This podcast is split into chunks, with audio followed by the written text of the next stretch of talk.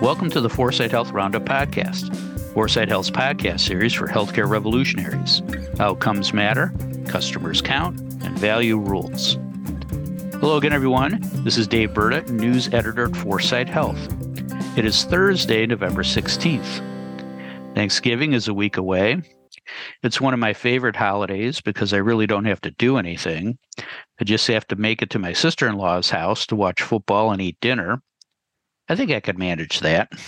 But can we effectively manage protected health information? There's your transition if you missed it. We're going to talk about PHI in two contexts today with Dave Johnson, founder and CEO of 4sight Health, and Julie Murchinson, partner at Transformation Capital.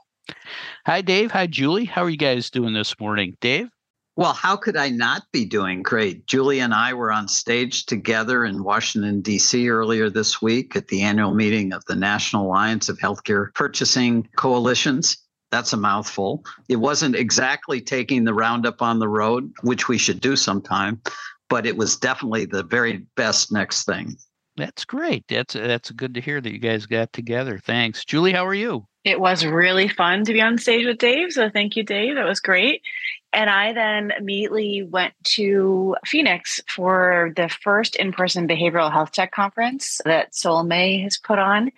And it is like the center of gravity for everyone on the health plan side primarily, and innovators and policymakers who care about behavioral health. I mean, it's quite a thing. So I encourage everyone to check it out next year. That sounds really impressive. Very cool. Now, before we talk about protected health information, let's complete our previous conversation about Thanksgiving. Dave, we know you don't eat turkey. We know you don't eat pumpkin pie. And we do know that you're running in a turkey trot. So my question is, how are you going to spend Black Friday? Raking leaves, putting up holiday decorations, or shopping? Eating leftover pecan pie. None of the above, Dave. I've got a book manuscript to finish by the end of the year, so I'll be chained to my desk on Black Friday, writing away. You know, it's a good thing I like to write. Gets you out of a lot of stuff. Julie, what are your Black Friday plans after eating pumpkin pie and also running in a turkey trot? Oh my gosh, I hope I'm sleeping in and going to the beach and not buying another thing I don't need. Yeah, a lot of packages piling up at the front door. That's great. Well, I'm definitely not running in a turkey trot, but I will burn off some Thanksgiving calories by raking leaves, putting up decorations, or both. So, Dave, you're going to be writing. I'm going to be praying for rain. Okay, let's talk about protected health information in two contexts today. The first is information blocking, and that's when a provider, quote, knowingly and unreasonably interferes with the access, exchange, or use of electronic health information, close quote.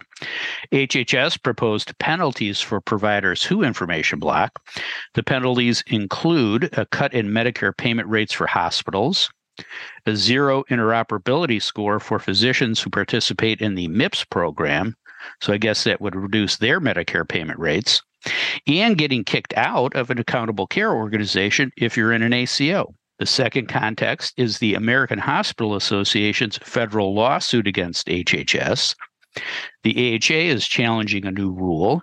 The rule bars HIPAA-covered entities like hospitals to use online tracking technologies to capture data from patients who visit their websites or use their mobile apps.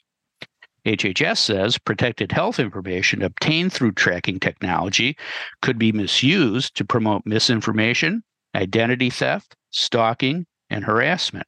Ouch. The AHA says the rule is counterproductive. It hurts hospitals' ability to collect and share health information with communities, improve their websites and apps, and improve public health. Dave, let me ask you about the first context, penalties for information blocking. What's your reaction to what HHS is proposing? Do you think they're strong enough to stop information blocking? And do they get us closer to interoperability nirvana? Let's go to the last question first. There's a long way to go, unfortunately, to reach interoperability nirvana. I think we discussed the class report that issued in March that gave grades to the big EHR companies based on 180 interviews of EHR users. Right. I remember that. Yeah. You remember that? And the grades weren't great. Epic got a B-, Oracle Cerner got a C+, and Meditech, aka HCA, got a C-. On this basis, Epic appears to be a good speller in a bad row. Becker's said as much last month in a long article, particularly long for Becker's since most of their things are like one or two paragraphs, detailing how Epic has won over all the academic medical centers to their EHR. The punchline of their analysis or the conclusion was that integration trumps interoperability. In other words, it's better to be inside Epic's walled garden to share information with other Epic users than on the outside looking in. That explains why Epic seems to be winning all of the head-to-head competitions with Oracle Cerner. I was with Rich Lemoyne from Sharp last weekend, and he told me that Sharp is in the process of converting to Epic from Cerner this fall, another big system falling into Epic's camp.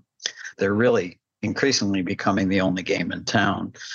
But make no mistake, that's a long way from ONC's goal of having all necessary patient data available to all relevant providers to enhance their medical decision-making capabilities. My reaction to the penalties, your first question, is that they're a step in the right direction. Enforcement and the magnitude of the penalties and their impact will determine their ultimate effectiveness. But stepping back, it just saddens me that providers don't embrace interoperability because it's the right thing to do for their patients and for the American people. It's the difference between having to do something and wanting to do something. Having to do something because the rules say you do, and wanting to do something because you believe in it. To use a sports metaphor, it's like the Houston Astros or the New England Patriots, who cared more about winning than playing by the rules. They got caught, but still retained their championships. Of course, healthcare is far more important than sports, and yet Epic certainly plays to win, whatever it takes. They've fought the interoperability rules with every fiber of their corporate being since their inception, and they continue to do so. As we've discussed many times here on the Roundup, the Epic tools are far from perfect. They're expensive. They use antiquated programming language. They're hard to use. They emphasize billing first. They contribute significantly to caregiver burnout. Yet, despite all that, we can't give up. We just can't give up on the goal of full interoperability. ONC needs to keep up the good fight. Maybe the Justice Department and or the FTC need to get involved. But most importantly, the industry needs payment models that reward outcomes. We don't need payment models that continue to incentivize overbilling and overtreatment. Until we get payment aligned with outcomes, providers may be doing EHR data exchange right to optimize their performance, but they won't be doing the right thing for the American people. Doing it right means following the rules. Doing the right thing requires a moral compass, and we just don't have enough of that moral compass governing our behavior in the healthcare industry today. Not even close. Yeah, following the letter of the law versus the spirit of the law. Julie, any questions for Dave? Well, I guess I have a question about another potential driver. It's been 7 years since the 21st Century Cures Act passed, and this time last year, providers were still communicating that they weren't ready. So, it's been a long time. And I saw something in all this about a wall of shame where ONC plans to publish the names of the actors that are found guilty of information blocking and any penalties they received. Did you read anywhere whether that's made it through? And do you think that could be a, powerful incentive for providers? Walls of shame or shaming have been a part of American culture going all the way back to the beginning. Nathaniel Hawthorne's book, The Scarlet Letter, wrote about social mores in early Puritan communities in the Massachusetts Bay Colony. We have a wall of shame with pictures right down the street from us at Chubba Dub Flub for anyone who puts ketchup on their hot dogs. That's a very Chicago thing, yes. Yeah, it is a very Chicago thing. Yelp has one for companies caught paying for fake reviews. But more seriously, HHS has a legislatively mandated wall of shame from the HITECH Act for HIPAA violations. You know, Julie, I looked long and hard, but couldn't find an equivalent wall of shame for information blocking. I saw a few references to it here and there, but given the lack of compliance with and the extent of information blocking, maybe we should have one. Yeah. No, I was in a store in Duluth with my wife. This is about 3 or 4 weeks ago. And there were pictures of known shoplifters right when you walk in the door, hanging right above the register. And all it did was made me afraid to touch anything. So we spent about 15 seconds and got out of there. Not like I was planning to steal anything, but I was ready to buy something. All right. Thanks, Dave. Julie, let me ask you about the second context, the rule against tracking technologies. What do you think about HHS's rule? What do you think about the AHA's arguments? And how do both affect the market for developing new digital health technologies and apps? Well, I really looked at this through the lens of HIPAA and its shortcomings. I mean, it's almost 3 decades old. It's almost entirely obsolete and riddled with technology-induced gaps. It was created, you know, remember, like 10 years, even more maybe, before iPhones were invented. So it hasn't caught up with the pace of change of technology, and it's left vast amounts of sensitive data outside the scope of HIPAA. For example, you know, the law fails to contemplate smartphone-based healthcare apps and digital health websites. And our friend Bob Kocher says it's like cars before seatbelts. The CEO of Standard Care said it really well. He said, people think of HIPAA as the federal government protecting my healthcare. What it actually is an umbrella made of concrete with gaping holes in it, which is kind of a good visual. That's great. So since regulators and politicians seem unwilling, you know, to address shortcomings of HIPAA, the private market is doing what the private market does, which is, I think, moving towards a fix. And, you know, what's going on with these tracking technologies is, you know, AI-powered algorithms are gathering data from all sorts of sites, social media, web searches, phone use, et cetera. And this happens in a ton of industries, right? And the issue here is like what information can be used against a person in a way that could harm them. And most consumers don't distinguish between a message they send to their hospital provider, you know, that is likely HIPAA protected in some EHR portal, and one that's sent over a digital health app, which is not necessarily protected by HIPAA. And, you know, University of Pennsylvania study found that 99% of hospital websites are allowing third-party tracking software. And why are they doing this? They're doing this because we're all encouraging, helping hospitals and health systems see that they need to compete for patients. They need to compete in their markets. And that requires intelligence. These hospitals are just doing what many other businesses in normal economic, you know, environments do, which is collecting intelligence so that they can use that for marketing or they can use that for business operations. And the technologies these hospitals are using are not all evil or inappropriate, but the data protections, you know, are or could be insufficient to do the right thing. So honestly, the private markets may need to develop mechanisms outside of HIPAA to protect health data as an asset, given where the feds are. We can't have our cake and eat it too around building a different healthcare economy and living in these old structures. Yeah, we always argue for personalization, right? Right. And then that's hard to do if you can't collect the data. No. It's impossible, as a matter of fact. No, thanks, Julie. Dave, any questions for Julie? Well, here we are approaching the 1-year anniversary of the November 30th launch of GPT. And so much has happened since then with generative AI technologies. Is the development of advanced data technologies occurring too fast for regulators to keep up, particularly given all the parochial interests, including what providers want, that use their political leverage to delay implementation?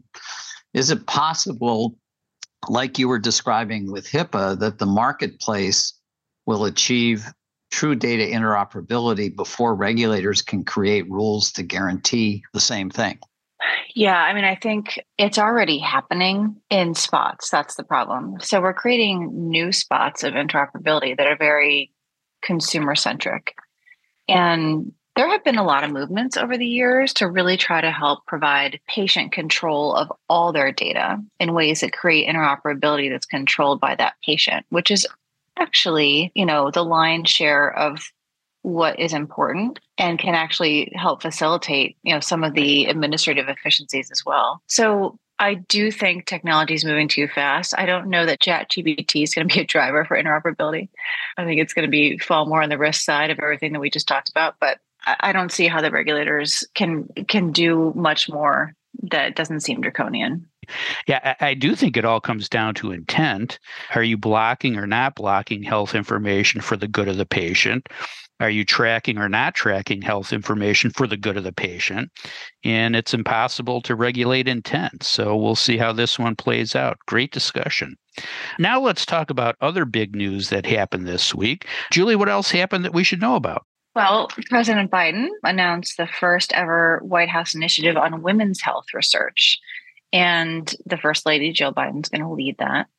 And this is important for, you know, a whole host of reasons. But what I think is we are, as we've talked about here, starting to really see segmentation in the market as innovators come in and develop solutions for women's health or solutions for certain ethnicities or LGBTQ or, you know, really getting down into this personalization burden that you mentioned. And to actually have a research effort come along at this time for the broader catchment of women, I think it's a great, important step to, you know, marrying where we are in these worlds. Hear, hear. I agree. Dave, what other news caught your attention this week? Well, not only were Julie and I together on Tuesday, we were together last Friday evening in Laguna Beach for Gary Bisbee's memorial service, which was a wonderful event. Gary was the co-founder of the Health Management Academy and died 8 months to the day last Friday of his memorial service. And the whole evening was just a testament to the power of community building and the synergistic effects that come from being able to bring people together in trusted environments over a long period of time to work together to solve problems. So Gary's legacy, I think, resides in all of the connections that he helped to foster and have helped move the industry forward. So kudos to Gary and everything he was able to accomplish. It was a really, really nice service. I would say that. Yeah, I learned a lot from him, and he was always very patient with me when I asked questions. So, yeah, I miss him. Good guy. Thanks, Dave, and thanks, Julie. That is all the time we have for today. If you'd like to learn more about the topics we discussed on today's show, please visit our website at 4sighthealth.com. And don't forget to tell a friend about the 4sight Health Roundup podcast. Subscribe now, and don't miss another segment of the best 20 minutes in healthcare. Thanks for listening. I'm Dave Burda for 4sight Health.